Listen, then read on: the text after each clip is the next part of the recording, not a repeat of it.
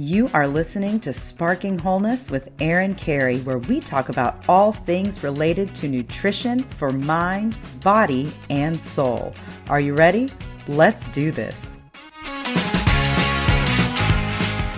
Hey everyone, it's Erin Carey, and I am so excited to have Dr. Duana Welch back on the show. Her first episode was met with so many interesting comments and messages from listeners. I received so much positive feedback, and so I'm really excited to have her back on the show. And just for a recap, she is the original Love Factually author and coach known for using social science to solve real life relationship issues. She has written books called Love Factually 10 Proven Steps from My Wish to I Do. Also, Love Factually for single parents and those dating them. She has a book called Love Factually Singles. All of her books rely on science rather than opinion to help men and women find and keep the right partner. And I encourage you to go back to that first episode to really dig into everything that Dr. Duana Welch does. She's amazing. And I am just so excited to have you back on the show. So thanks again for being on the show. I am really happy to be back. It was so much fun last time, and I understand that your listeners have some really terrific, insightful questions today.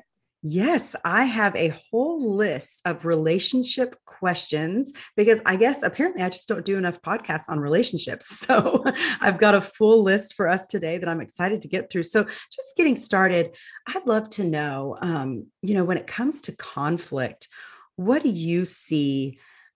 With conflict and, commu- and communication in a relationship what do you see being a lot of the root causes that that bring up conflict in a relationship?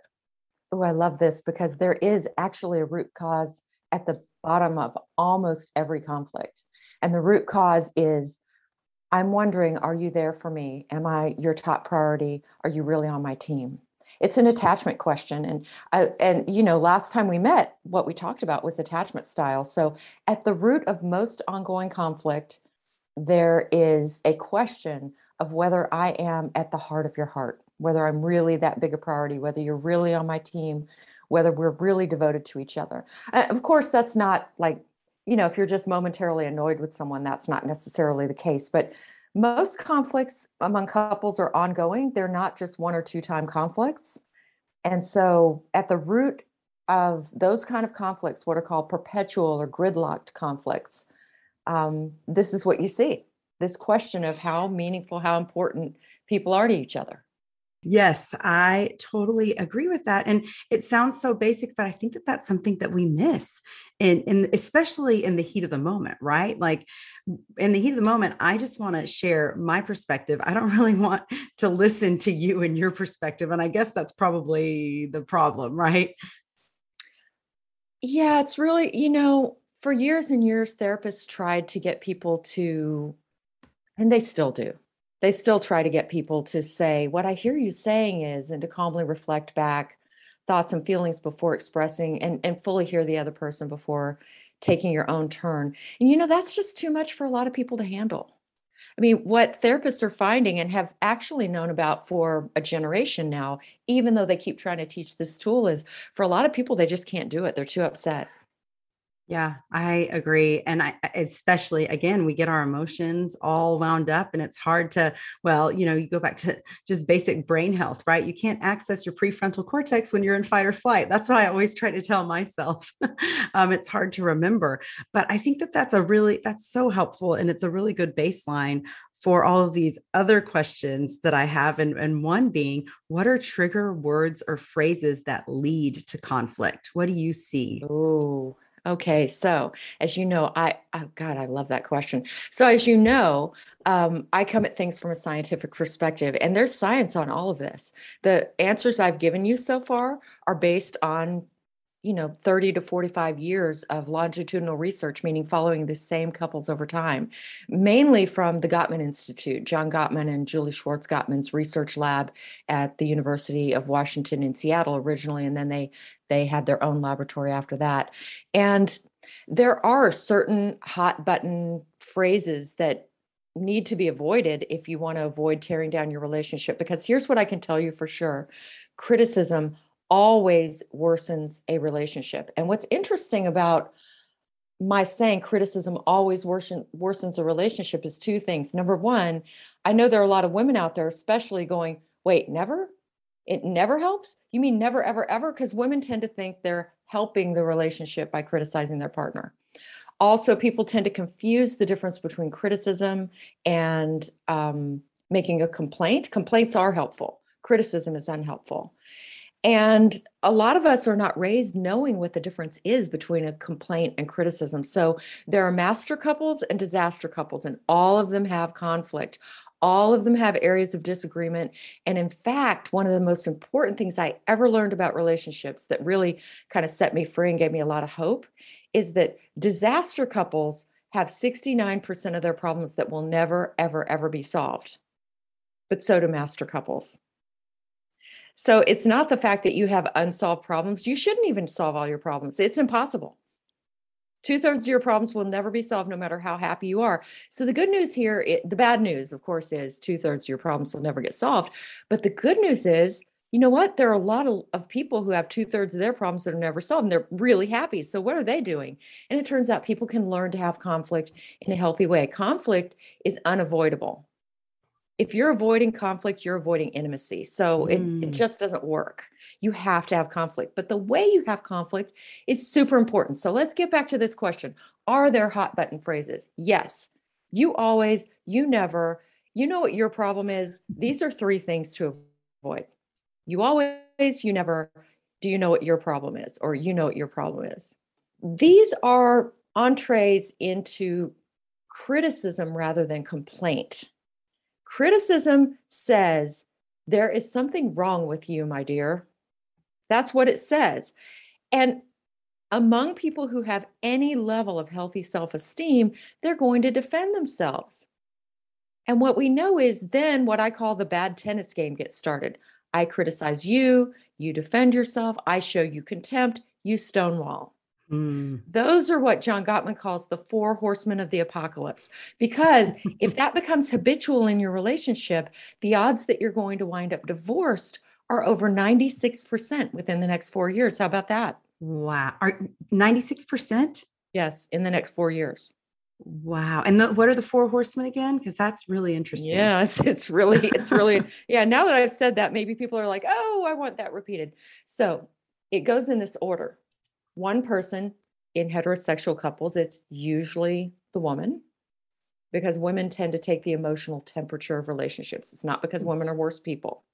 It's because women tend to be the relationship mechanic. That's my word for this. The person mm. who who checks in with the relationship and notes problems and brings them up. And you know what? That's a great job. It's an important job. Someone needs to do it but the way you do it is super important. You know, there are really terrible mechanics out there you'd never want to take your car to. And then there are really good ones that you tell all your friends about.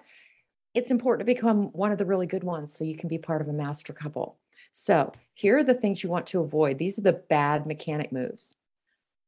Don't criticize your mate. And we'll get into what that means in a moment. Because when you criticize, again, research shows and this is so fascinating to me. You know, social science research, we're normally happy with an outcome that is predictive, like 10% of the time, 20%, 30%.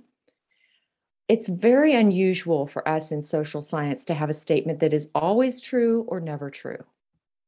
Right? We know percentages of the time that it will be true. So when I say criticism always makes a relationship worse, that is a powerful statement. It means that across all studies across all years that we've been doing this, it has always been true 100% of the time. That's really, really something to pay close attention to. So we know relationships always get worse when criticism is used. And we know that arguments always end on the same note they began on. And what this means, relationship mechanics out there, whether you're male or female, if you're the person who's likely to bring something up, that's you. You're the mechanic. What that means is to be a good mechanic, you need to use something that scientists refer to as soft startup. And hmm. soft startup means that you're very kind and very gentle with how you bring up what you need. And your focus is not on your partner's failings, it's on your feelings. So, coming back to the things to avoid, you need to avoid criticism, defensiveness, contempt, and stonewalling. This is so helpful. Now, I think I'm going to need a deeper dive on what each of those mean. But before we get into that, I want to take a second and thank our sponsor for this episode. This episode is sponsored by Sleep Number. Now, I've been sharing about my Sleep Number bed for a little while now. My sleep number is 40, and my Sleep IQ average for the month of October was 81. It's a great score. I have been getting such amazing sleep. But you know what I haven't shared about? I have not shared about the zero G setting. What I can do when I want to relax, when my back is feeling a little bit achy and tired, is I can adjust my bed to put my feet up, put my head up a little bit, and I can read, I can relax. Sometimes I even meditate or I put on some calming music and practice my breath work. But that is one feature of the sleep number bed that I find to be so helpful for me. And it's kind of funny, actually, my mom and one of her friends were over recently and they were putting the bed into zero G mode and getting so excited about how comfortable it was. Oh, they need to convince their husbands that they need to get a sleep number bed. I'm telling you, that zero G setting is legit. It is so cozy and so comfortable. And and the reason I share that with you is that while the holiday season that's coming up is festive and fun, it can also be stressful. Gift shopping, decorating, hosting, traveling all take a toll. Quality sleep is essential to help boost energy, recovery, and well being. And quality rest is essential as well. And so I love putting my sleep number bed in zero G mode and relaxing. Now, just a few quick tips about winding down for a good night's sleep. You can meditate before you sleep. Try a guided meditation meditation or listen to a recording of gentle rain to help you relax. Eat the right food. Avoid heavy meals and alcohol at least an hour before bedtime. And watch your caffeine intake. Sleep IQ data shows sleepers who have caffeine in the evening are less restful and have higher average heart rates than those who don't. Again, this is the time of year that we really want to manage our stress and we really want to be making sure that we are having good, restful sleep. And all of that is possible with Sleep Number. Discover special offers now for a limited time at your local Sleep Number store or sleepnumber.com slash wholeness. Sleep Number. Proven quality sleep is life-changing sleep. Okay, Dr. Welch, we are talking about marriage, and you mentioned the four horsemen, and I wanted to get more information on that. The four horsemen you mentioned are criticism, defensiveness, contempt, and stonewalling. So, can you give an explanation on each of those? Sure. Well, criticism is any message that says, I know better than you, or there's something wrong with you. Those are criticism. We're going to go in a few minutes into much greater detail into the difference between criticism and complaint because master couples complain a lot. How about that? Interesting.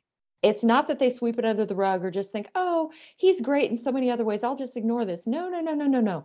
It's that they complain rather than criticize. So we'll do a deeper dive on that in a minute. But that's what criticism conveys. It conveys if you're if you're tempted to think, is this criticism? Ask yourself, am I about to share my feelings or my partner's failings? And that will be a good guide. Hmm. Criticism inevitably leads to the other horsemen of the apocalypse. The second one is defensiveness. If I say to my partner, you're a slob, you always leave your underwear on the floor. My partner is not likely to say, you know what, you're completely right. I will pick them up from now on. In fact, in research, that has never been the case. What happens 100% of the time is this other person tries to defend themselves. So they may say, Well, I picked my underwear up yesterday. What are you talking about? Or they might say, what about you? Your half of the closet looks pretty messy too. Or they might say, But look at all the other wonderful things that I do for you. Or they might try to deflect with humor. What they don't do is come over to your way of seeing things. And it leaves you feeling more alone. Because what we're really saying when we say, You always do this, is, I'm upset and I need you to come over to my side. And people don't come over to our side when we attack them criticisms and attacked and they just they they don't come over to our side. And so what happens is not only does our partner defend him or herself, but then we feel even less supported than before, and so do they. And so instead of bringing us close together, which is the goal of all healthy conflict, did you all hear that? The goal of healthy conflict is not to be right. The goal of healthy conflict is to come closer together. master couples are adept at remaining aware of that goal. They choose the words mm. carefully. You know, this idea that love is never having to say you're sorry, you can just say anything to the person you love, let it all hang out. That's destructive, empirically proven to be destructive. So there's defensiveness. You want to avoid being defensive. Let's say your partner is not yet well versed in how to complain and your partner has just criticized you. I know it's tempting to do one of the defensive things that I just said, but it will be immensely helpful if what you think to yourself in that moment is, my partner is having a difficult feeling. I need to help them with this. What will help is you can say, I'm feeling defensive. I need, it will really help me to know what you need from me right now, what you're feeling and what you need from me. Or I feel like I'm being criticized right now. It will really help me hear you if you tell me instead how you're feeling and what you need. So, those of you who are frequently on the receiving end, this is a way to diffuse the situation hmm. that I'm handing you. And and so, but saying it like, "What do you need from me?" That's probably not the right way to go about it. well, I mean, you're probably going to feel pretty pretty frustrated. That might come out. I find it really has helped my clients when I teach them the following. At any point in an argument, you can use what's called a repair attempt. Repair attempts take many forms. They don't always look pretty or elegant, but they they basically amount to getting back on the same team. And one of the easy, a lot of people can't remember in the heat of the moment a lot of the phrases that therapists try to teach them. So I'm just going to give you one, just one. And I hope you'll write this down. Hey, sweetheart, I'm on your side. Hmm. Can we take this down a notch? I'm on your side. I want I want to be on your team. Can can is there something I can do to show you that? This is a great way to diffuse the situation, the tension at any point in an argument, at any point in a fight. Yeah, mm-hmm. that's good. So what so you said okay, so criticism is the first defensiveness, one, defensiveness yeah. and then contempt. And, yeah, or, then there's contempt. Ooh, okay. that's contempt, da- that's a dangerous one. Contempt, I believe, was the number one predictor of divorce. Okay, I think I've heard these, that before too. Yeah. Yeah, and these studies of of communication, when you get to the contempt phase, like a lot of people early in their relationship, there's criticism and defensiveness, and that's as far as it goes. Then, as that becomes an entrenched pattern, then we get to contempt. Normally, the way it happens is the relationship mechanic says something critical, and then the recipient of that says something defensive, and then the mechanic, having not gotten anywhere on an entrenched issue, is so frustrated that they show contempt. Contempt hmm. is scoffing, it's rolling your eyes. Ooh, there's a reason your mother said, Do not roll your eyes at me. Don't you dare roll your eyes at me. Because that says, I'm better than you. Anything that conveys, I'm better than you, or you are beneath me, is contempt. And two of the common ways are scoffing and rolling your eyes. It's a terrible sign. Wow. It's a terrible sign. So you're saying, sorry, I, I don't want to interrupt your roll because this is so good, but I want to make sure I get this clarified for anybody who has a question. So if we can be um, more intentional about the criticism and the defensiveness, then it won't have to get to the contempt. Excellent point. The relationship mechanic, usual, unless you're with somebody who is an abuser, in which mm-hmm. case I've written a book on that that I tried to make free, but Amazon insists that I charge something. So it's 99 cents. That's the lowest they will let me charge for it. But I have a, I have a book about getting away from an abuser and identifying whether you're really with one and what mm. the types of abusers are, all of that. So I urge you to get it because no amount of excellent relationship skills will cause an abuser to behave reasonably, kindly, and respectfully. I want you to understand that. I've had a lot of letters over the years from women especially who are in an abusive situation where they've said i've done everything you've taught me dr welch and you know my partner still abuses me. Yes because abusers abuse. This isn't about you. Mm-hmm. so if you're in that situation i i feel so much compassion for you so much empathy for you and i want you to understand this is not your fault and you can't communicate your, your way out of it. Instead you can learn what this you know whether you're really with an abuser and what to do about it but mm. your communication style is not going to change them they're doing what they do you're just the person they happen to be with if they were with someone else they would do it to her instead or him instead so yes, you as the relationship mechanic have a lot of power here because you get to decide how to initiate the conversation. And the cascade toward contempt starts with criticism every time. So if you don't criticize, it doesn't get to this point. Hmm. So, but complaining is okay and making sure you're letting your feelings be known is okay, just as long as it's not the you are doing this you always do this you never do this you should do this that that kind of language. Yes we're and we are going to get again just in another minute to what is a complaint and what is a criticism because complaining is good. You need it. Otherwise your sex life is going bye-bye. That's so true if you think point. you're going to live for x number of years with this person and not bring anything up you're going to have a terrible relationship it's mm-hmm. it's going to be one that looks good on the surface that has no depth or heart to it so we don't want to avoid dealing with things in the relationship it's how we deal with them mm. and if we deal with them appropriately we don't have to get into defensiveness but what i'm saying is let's say you're not the mechanic and your partner criticizes you you can diffuse a lot of this by saying i'm on your side can you tell me how you're feeling? Can you tell me what you need? I'm on your team.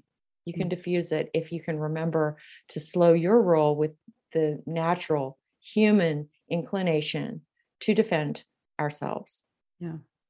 You can say, ouch, that hurt. I want to be on your team, but it's really hard to hear. Mm-hmm. No, I, I need I need you to tell me this in a way that I can hear. Can you say what you're feeling and what you need? How can I support you? These are all good things to say. I encourage people, by the way, to keep it written down or keep it even better on a notes function on your phone and say to your partner, I need a moment. And look at your phone. And if your partner says, You're looking at your phone, say, Yeah, I wrote some things down because I get so triggered in these moments. I wrote some things down to try to help us. That's good. So if if you're not the the relationship mechanic, if you're the respondent, if you're the recipient of these attempts, then you know try to avoid defending yourself and do these other things instead. If you're the mechanic and you find that you're being contemptuous make a decision people. Do you want this relationship or not? Because contempt is a decision on the not side. Yeah. Yeah. There's never a reason to roll your eyes or scoff at your partner or say in a sarcastic tone of voice we already tried that remember Ugh. Yeah. Those are all very common. Yeah, those are but those are such common things that it's eh, that's a tough one for people to try to break. It's hard because in the moment we're not thinking, you know what I'm going to do today? I'm going to completely ruin my relationship. That's not what we're thinking. What we're thinking is, I'm so upset. I don't feel like you're on my team. I'm, it, and that's not even conscious. We don't think that consciously, but that's where it's coming from. It's coming from old patterns of feeling that you've always been disappointed in the past and it's always going to happen again and that you're alone in this world and nobody's on your really on your side and you thought this would be different mm-hmm. this is going to be just the same if we can't break the pattern it really you, you'll be right i don't want you to be right about that what i want for you and for everybody is for you to have a love life that is so good that its ripple effect into the world is create a better world to create a better world a better family a happier life for everybody that that touches your life. And when people are happy in their intimate lives, that's what happens. So mm-hmm. I want that for you. And, you know, this is very human. I'm not saying people are basically bad, by the way. Some people who hear this think I'm saying, oh, people suck. No, I'm not saying that. what I'm saying is when people feel lonely and misunderstood and like their partner isn't on their side, then they do predictable things that show they're hurt. Yeah. They show that. And that's why a lot of people go to a therapist because the therapist isn't he or she doesn't have a lot of skin in this game this person's able to say, Boy, it sounds like the two of you are really hurt right now. Hmm. Can we take a breath? These are things that couples find too hard to do in the moment. Mm-hmm. And again, it starts with how do we initiate this discussion? And then there's stonewalling. And stonewalling is when the pattern has become so entrenched that the person who's on the receiving end, usually, not the mechanic, but the other person, either literally or metaphorically crosses, it's usually his, but could be her, his arms, looks at a spot at a distant point, like the thousand yard gaze, and just waits for you to stop talking and for the discussion, which isn't a discussion, it's a monologue at this point, to be over so that they can leave the room. Or they may actually leave the room. if you're a stonewaller, I want to let you know that the next phase of your relationship is dissolution. Mm. It's, and I, I want to be clear about this because people who engage in stonewalling think that they're helping the relationship. They think they're preventing the fight from getting worse. But what your partner hears is, you are so not valuable to me that I'm not even going to engage you when you're really hurting. You're just not worth the effort. What's tragic here is that's not the message the stonewaller intends to convey to the stonewallee, but it is the message that is received. Mm. This is how a lot of affairs happen. People at this phase mm-hmm. feel really lonely. You know, most affairs don't happen because somebody's thought, you know what I'm going to do today? I'm going to go and get some strange. That is not how most affairs happen. They happen when people get lonely, especially when women get lonely, by the way. There years and years ago, I grew up listening to country music. And years and years ago, there was a song called Lonely Women Make Good Lovers. I don't remember that. That's funny. Oh, I could sing it for you right now today. I'm not going to, but I could. And that is true empirically. Empirically, by the time people get to the phase where the cascade has gone criticism, defensiveness, contempt, stonewalling, criticism, defensiveness, contempt, stonewalling, well, people are lonely. Yeah. And this is when a lot of people, especially women, become very vulnerable to the charm of, as the song continues, a smooth talking, good looking man. yeah. So, how do we stop this? Well, we complain. Mm. So, I'm going to tell you what criticism looks like. And then I'm going to tell you what complaining looks like instead. And Erin, does it help at all to give me a specific example that anyone's asked you about, maybe about, you know, a frequent kind of fight they have? Yeah. Um, I do have, let's see, let me look here. There is one that it's somebody who is seeking to improve communication, but they have past and continual rejections that kind of seem to keep getting in the way. And I think a lot of past hurts that keep getting in the way is what it appears to be from from the question. And so I wonder if if that would work well for you. So let's say that this person is uh, it sounds like she's anxious and the partner is avoidant from what you're saying. It, I think you're right. I, I mean, you know, sounds, I've gotten, I have so much experience with this at this point. I'm just going to call it like I'm seeing it. Mm-hmm. It sounds like she is feeling that when she needs something, her partner pulls further away instead of coming closer. Mm-hmm. So it's really common for there to get to be a dynamic in these situations called the pursuer distancer dynamic. It is a mm. top predictor of divorce. In fact, among communication styles, the, the top predictor. Because the woman becomes the pursuer where she's insisting on demanding more and more closeness, and the the man who is avoidant then wants to run further and further away. And I will tell you for this, I had there's a form of therapy. There's not just a communication tool that's going to fix this. You need what's called emotion focused therapy. Hmm. Which Dr. Sue Johnson originated. It's got empirical proof behind it. And I urge you to look into that form of therapy. Go on psychologytoday.com, look at the find a therapist feature, type in the kind of insurance you have, if any, the gender of the therapist that if that's important to you and make sure that they are uh, skilled and knowledgeable about emotion focused therapy excuse me and then call those therapists make an appointment for you and your mate with the one that you connect with that calls you back relatively soon or calls you back and says i'm not taking new clients but here's this other person that may not even be on psychology today who is then call that person. But follow that path because your relationship needs it. And that therapy is really helpful for about two thirds of couples in that unfortunate dynamic. Now, until now, between now and then, here's what you can do avoid criticizing and complain instead. Criticism would look like the following You're never there when I need you. You're always looking at your phone. You don't love me anymore. What the initiator here, the relationship mechanic, means by this is I'm devastated that you don't seem to love me the way that I love you. And I need reassurance and signs of love and commitment from you. But that's not what she is saying. What she is saying is You are a problem. Mm. So let's identify the bones of criticism.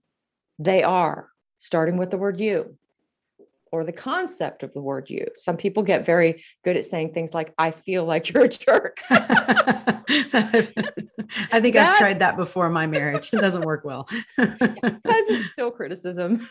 yeah. so the word you or the concept of you is the the crux of the matter. The concept or the words always or never. And then a failing on the part of your partner a failing on the part of your partner. So the focus is my partner's failings, my partner's behavior, um, my partner's flaws. Also, there tends to be a global component here. You as a person have problems and issues. it's that's the commu- the meta communication is you have issues. Mm-hmm. Okay. You are not good enough. Complaint focuses on me and my feelings and my needs me, my feelings, my needs, oh my, me, my feelings, my needs, oh my. That's it. It gives our partner a chance to meet us where we are. So I'm feeling sad and lonely right now. Can I have a hug? I will tell you the biggest challenge to getting our needs met. It is being so triggered that it is difficult for us to even identify our needs. It's much easier to say what our partner is doing wrong because some of us don't actually know what our needs are. If this is you, if you were raised, a lot of us, myself included, we were raised not to know what we're feeling. You can't complain if you don't know what you're feeling. So, have I got a free goodie for you? It is called The Feeling Wheel by Gloria Wilcox, Dr. Gloria Wil- Wilcox, W I L C O X you can type this in in Google, The Feeling Wheel by Dr. Gloria Wilcox, and you will find an image of it, which you can print or download. You can put it on your phone. My partner and I have printed it out, and every single night we talk to each other. We take turns and we tell each other what we felt throughout the day and why. I love that. You know why we do this? Because now when either one of us needs to say something about our needs, it's easy for us to do because in a lot of moments that were very low stakes that had nothing to do with the other person, we were able to say exactly how we felt. And in case you wonder, how important is this to Duana Welch? Look, I'm holding it up. It's on my desk. It's on my desk. I do this. This is called emotional literacy. Most of us mm. aren't emotionally literate, and you mm-hmm. can't complain if you don't know how you feel, because a complaint starts with the words I feel or I felt. It starts with those words.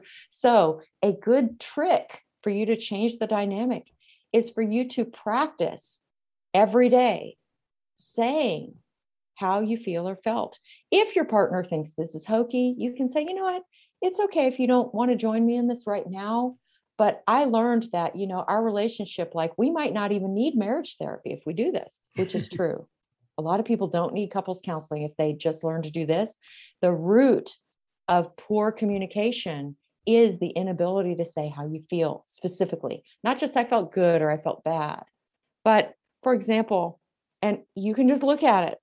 I felt rejected when I went in for a hug and you turned away from me. Can you tell me more about that? Like sometimes all I need is to know more. Boy, that was liberating for me personally when I realized that I don't have to identify exactly what the solution would be, because a lot of times the solution is just to listen to my partner. Because mm. you know what? It's almost never about me. This is almost always, I was really stressed at work. I just didn't pick up on your cue. I didn't notice that you were coming in for a hug. I was distracted. It's almost never about me which helps me to not feel rejected. Oh, rejection is personal. Do you get that? Like when we're feeling rejected, that's a personal thing. We're mm-hmm. thinking our partner thought, I'm not going to give you what you need because it's you. That's personal. Do you know what? Sometimes they're just distracted. In fact, most of the time, it has nothing to do with us. So here's a handy formula for how to complain. Again, put it on a note on your phone. And if you're getting really triggered, give yourself a minute. Don't say things when you're triggered. Would you do that with your best friend who's your same sex or who is not your partner? Would you say, would you say, you know what, you're just kind of crappy. Well, not if you're going to keep that friend. You know what? Your partner needs to be your best friend. If you're going to keep this partner, you're not going to talk to him like that anymore. Yeah. You're going to say, I felt blank when blank happened, and I need blank. This is a great formula for expressing your issues. So I know we've got a lot of questions and I've talked and talked and talked. So are there specific questions that I can answer? Yeah. I mean, what's interesting is you covered some of the questions just when you were talking, which is awesome. Like uh, when you mentioned two thirds of, of problems will never be solved, that was a question is, are there times that we should just leave it? Are there times that we really need to try to resolve this conflict? And I think that that's important for people to hear that sometimes you're not going to resolve the conflict. And a lot of times you aren't, according to this two thirds number here. That's crazy. Um, and the other thing, uh, and and maybe this would I'll, I'll leave the last one this one because I think this is interesting. Someone asked, "Is small talk important in a relationship?" And I, I think I kind of wonder. This is a male who wrote in, and I kind of wonder if if they're wondering, like, do, do I have to do this? How important is this? Just you know, talking here and there with my wife. You only need to do that if you want to stay married. That's a good answer. Your partner is asking you the most important attachment and bonding question that there is, which is Are you there for me? Hmm. I'm going to give you an example. I really needed more connection with my sweetheart. And I realized that it came down to getting two text messages a day while we were apart. And I realized that that wasn't important for him because he's got a big job, a very busy job, and it might actually be a distraction for him. But I also realized the amount of frustration that was building, we were spending a lot of time on my frustration. Like it'd be a lot quicker to do two text messages a day. It would save us a, it would it would make my day really really happy and would make his evening really really happy both of our evening. And so i complained. I said i feel really lonely when i go an entire day without hearing from you. And i've realized what i need are two text messages. One of them something that you couldn't send your boss like starting with hello love of my life or hi sweetheart. Something you couldn't send your boss even if the rest of it is you know, very prosaic, just daily news. And the other one could be ab- absolutely anything. I just need to touch base a couple times a day. And I said, there's another thing I need. If something big comes up for me in the day that's emotionally triggering, I need to know that I can reach out to you and that, that you will care about it, that you'll be there for me. And some not long after this, something big did happen a really big loss happened in my life. And I reached out, and my partner absolutely was there. So that changed everything. It was, it, it's, does it amount to small talk? Yes. But here's the thing relationship experts who do the research, I don't do the research, I just tell you about the research that other people spent my entire life collecting the data for. So, you know, I'm kind of the messenger that you're not supposed to shoot. the message is happy couples seem to have a, an unspoken motto, and the motto is small things often. When your partner makes a bid for your attention, these bids are always almost always really tiny, like, hey, look at that. Or, hey, did you hear this on the news today? Or, I'm so frustrated that that happened, you know, something not to do with you. Or what do you think? Does this dress make me look fat? They're small things, small things, but they happen throughout the day, all day, every day. And it's in these small moments that people answer the question Are you there for me? Small talk is where your marriage happens. If you don't want to do small talk and you don't want to change your attitude, you're going to spend a lot of money on divorce possibly alimony, and child support. Get used to it. That is what is going to happen. I promise you. Clear answer. Yeah, that's really good. I love the small things often. It's interesting. Now, I by no means have a perfect marriage and we have to work on our craft all the time. But when we were dating, we were long distance. And so we had to rely on old fashioned, this is before FaceTime, just phone communication, you know, and we talked about everything. And that's been, I, I think that that's been so helpful continuing on as we continue to talk about everything, even the stupid things that don't seem to matter. we talk about it. And I, and I think that that's been helpful for me for just being heard. I need to be heard, you know, even if I'm not making sense, I need to be heard. And so I love that you, you said that because I wouldn't con- think that that's a contributor to the health of our marriage, but it is. That makes sense. That is your marriage. Hmm. It's not contributing. It is what marriage is. Marriage is turning toward your partner in small moments. It is small talk. It mm. is in in every moment, not just the ones that seem earth-shattering, saying, "I'm there for you. You are important to me even when all you're talking about is what should we have for dinner?" yeah. That's you're important to me at all times. There are three things we can do when our partner makes a bid for our attention. And a bid can simply be a deep sigh. When our partner makes a bid for our attention, we can turn toward them, we can turn away from them, or we can turn against them. Mm. When our partner sighs deeply, we can say, Oh, honey, what's up? That's turning toward. We can turn away, which could be simply ignoring it, not noticing it, being clued out, saying nothing, or we can mm-hmm. turn against them. Oh my God, you're doing it again. Why are you always upset? Actually attacking them. I will bet everyone listening is intelligent enough to figure out which one of these three the master couples are employing. They turn toward. Sometimes they miss each other's cues. Sometimes they miss each other's bids. It's funny. Um, one therapy tip is to have the person who's making the bids and their partner is not really picking up on them, their partner's turning away because they just don't hear the bid that it was a bid, to say, This is a bid. to be like just that. obvious about it. Mm-hmm. This is a bid. Or, I, you know, I've been known to say, I need three compliments. Mm. You know what? Mm-hmm. Your partner married you because they love you. They want to make you happy. If you say, I need this, and you're really obvious, most of the time, your if unless you married an abuser, yeah, your partner's going to step up and say, "Oh, here you go. You need that. Here you go." They're your friend, right? You married. Part of the reason you got married to them was they're your friend. So you're totally right. You and your spouse telling each other everything. Oh, and here's something else I meant to bring up. A lot of men, especially, feel that they have to be strong for everyone and they're not allowed to have negative emotions. Mm-hmm. They're not permitted to do that.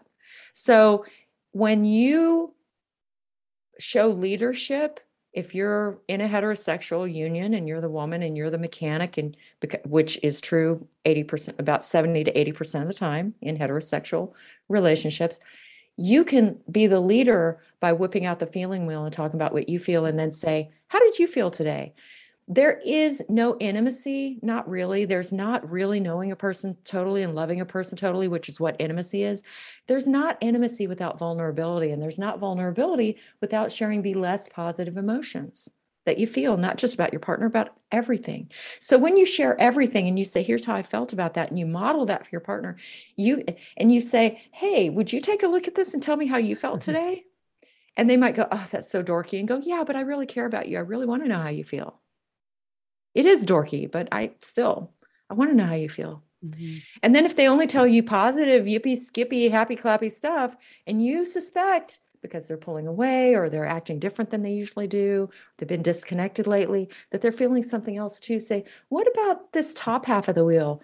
You know, have you felt discouraged lately or foolish or embarrassed or or apathetic or or bashful or inadequate or lonely, any of those things?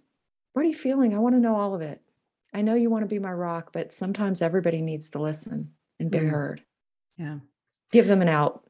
That's good. Yeah, I, I, that is so helpful. And just even, yeah, what what are you feeling? I I want to know you on a deeper level. I want to continue to get to know you because seasons change, life changes, we all change. So mm-hmm. I think that's important. You know, one of the questions that um that I got, I think would be really good as we're wrapping up and you can share your links because I think the person who sent this question might need to pick up what your resource on it, how to know if you're in an abusive relationship or not because i did get a question um, about how do you communicate and encourage and live with someone who's angry constantly complaining stuck in negative thought patterns and verbally abusive. So maybe this is a we could just segue into you sharing that resource because that sounds like that's something that that person might need yeah so um, i have two books on abuse one is um, love factually how to avoid abusers before they have a chance to avoid you.